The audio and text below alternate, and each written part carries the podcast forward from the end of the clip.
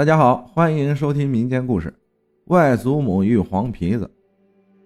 我从小就生活在乡下，那里很美。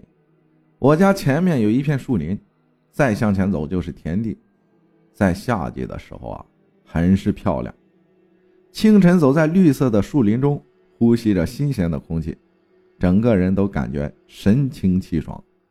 到了夏季，田里就种上了玉米，长得高高的。一眼望去，你只能看到绿油油的玉米杆此外什么都看不见了。每到夏季，老人都告诉我们这些小孩不要到处乱跑，因为高高的玉米地和密密的树林，一眼望不到路，很容易就迷路了。他们还经常说一些有关黄皮子的事儿，比如黄皮子附身啊，打了黄皮子他会来报复你啊之类的。他们说啊。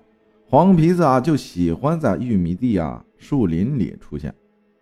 小的时候对这些事情很是害怕，因此很乖，从不乱跑，害怕自己遇见黄皮子。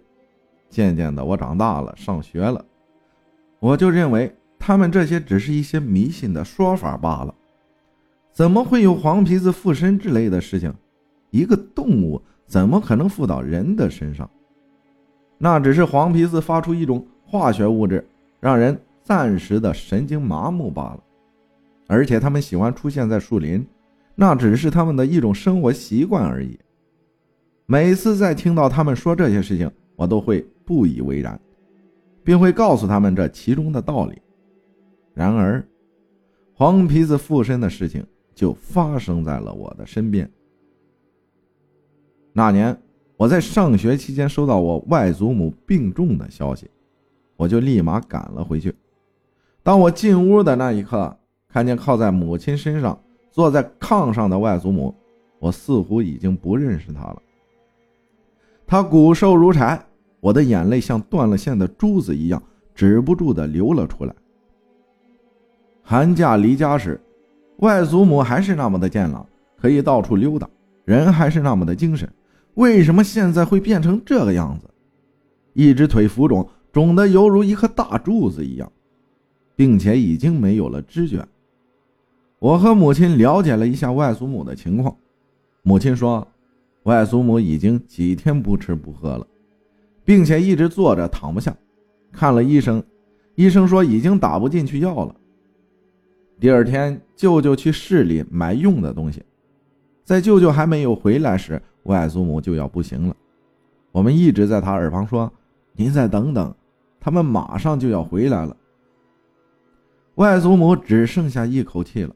等到舅舅回来时，外祖母说：“我不要死在炕上，把我抬到棺材里吧。”这是他们老一辈人的一个说法。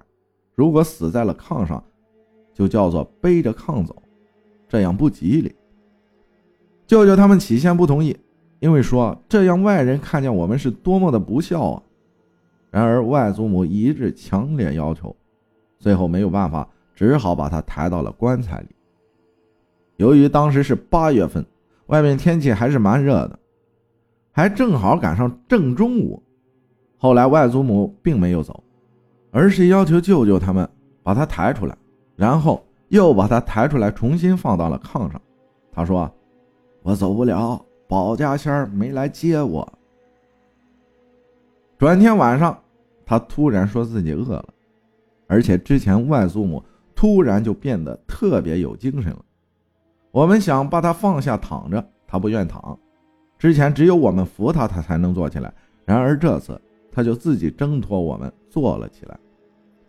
我们感受到他手的力气啊，完全不是一个已经奄奄一息的老人可能有的。他让我老舅去给他包饺子吃，还要喝鸡蛋白菜汤。当时家里老一辈的人啊，都说这很不正常，而且还说黄皮子就喜欢吃鸡蛋、鸡肉之类的。不过我们完全没有管这些，给外祖母做了他要吃的东西。他一共吃了六个大饺子，并且喝了两碗鸡蛋白菜汤。吃完之后，他说：“我吃完鸡蛋，我就要烧鸡。”当时我们问他在说什么，他就不说话了。还有之前我们给他东西吃时，他说人家不让我吃，人家给我断水断粮了。我们就感到特别的奇怪，我们也没有再追问什么。就这样，晚上他继续靠着我的母亲坐着，还是不能躺下。第二天中午时，那些老人都说外祖母不正常。我老舅说自己之前打过黄皮子，害怕真的来找外祖母了，他就和外祖母说话，说啊，你要是来报仇的话，那就来找我好了，不要折磨我母亲。你说你怎样才能走？我们都依你。因为老舅是瓦匠，有一种说法说瓦匠是鲁班的传人，黄皮子怕这样的人，因为这种东西，只有在人体质弱的时候才会附在你的身上。外祖母就说：“我走不了了。”然后又不说话了。接下来我老舅就开始头疼，疼的特别厉害。外祖母就不像之前了。他的眼睛也不四处看了，也不再说那些有的没有的话了。这时是在我的二舅舅家，外祖母说要回到我的老舅舅家。他说，在我二舅舅家他走不了，说我二舅舅家的房子啊不是自己的，因为我二舅舅家建房子的地方是他岳母的老房子，我们没有办法，只好又把外祖母带到了我老舅家。两家离得差不多有十几里路，我们当时很担心外祖母在路上就走了。然而她在路上十分的精神，一路看着路边的风景。来到了我老舅家之后啊，他整个人像精神了好多似的。老舅去乡里买了一些菜和水果，我给外祖母剥了一根香蕉，他吃了一根；我还洗了些葡萄，他也吃了一些，并且晚饭还和我们一起吃的。之后，我的其他舅舅们啊就回家了，我和母亲留在老舅家继续照顾外祖母，看是什么情况。接下来的几天，他也很好，还能上桌子吃饭，不用我们喂。腿上的浮肿没有消，还是躺不下，偶尔还是会折腾，不过好多了。又过了几天，我和母亲看着似乎没有什么事情了，我们就走了。我回学校了，母亲回单位了。我们走了之后，外祖母竟然奇迹般的能下地走路了。我们听到这个消息都感到很高兴。然而第二天，她情况就不好了。她还说：“要是我自己的魂，我早走了。”他又说了一些奇奇怪怪的话。当天夜里，他就走了。哥哥和母亲当天夜里就回去了。我第二天才接到哥哥的电话，说外祖母走了。因为我在外地，也没办法赶回去了。一些事情真的是无法解释清楚。我只希望我爱的人和爱我的人都平平安安、健健康康就好。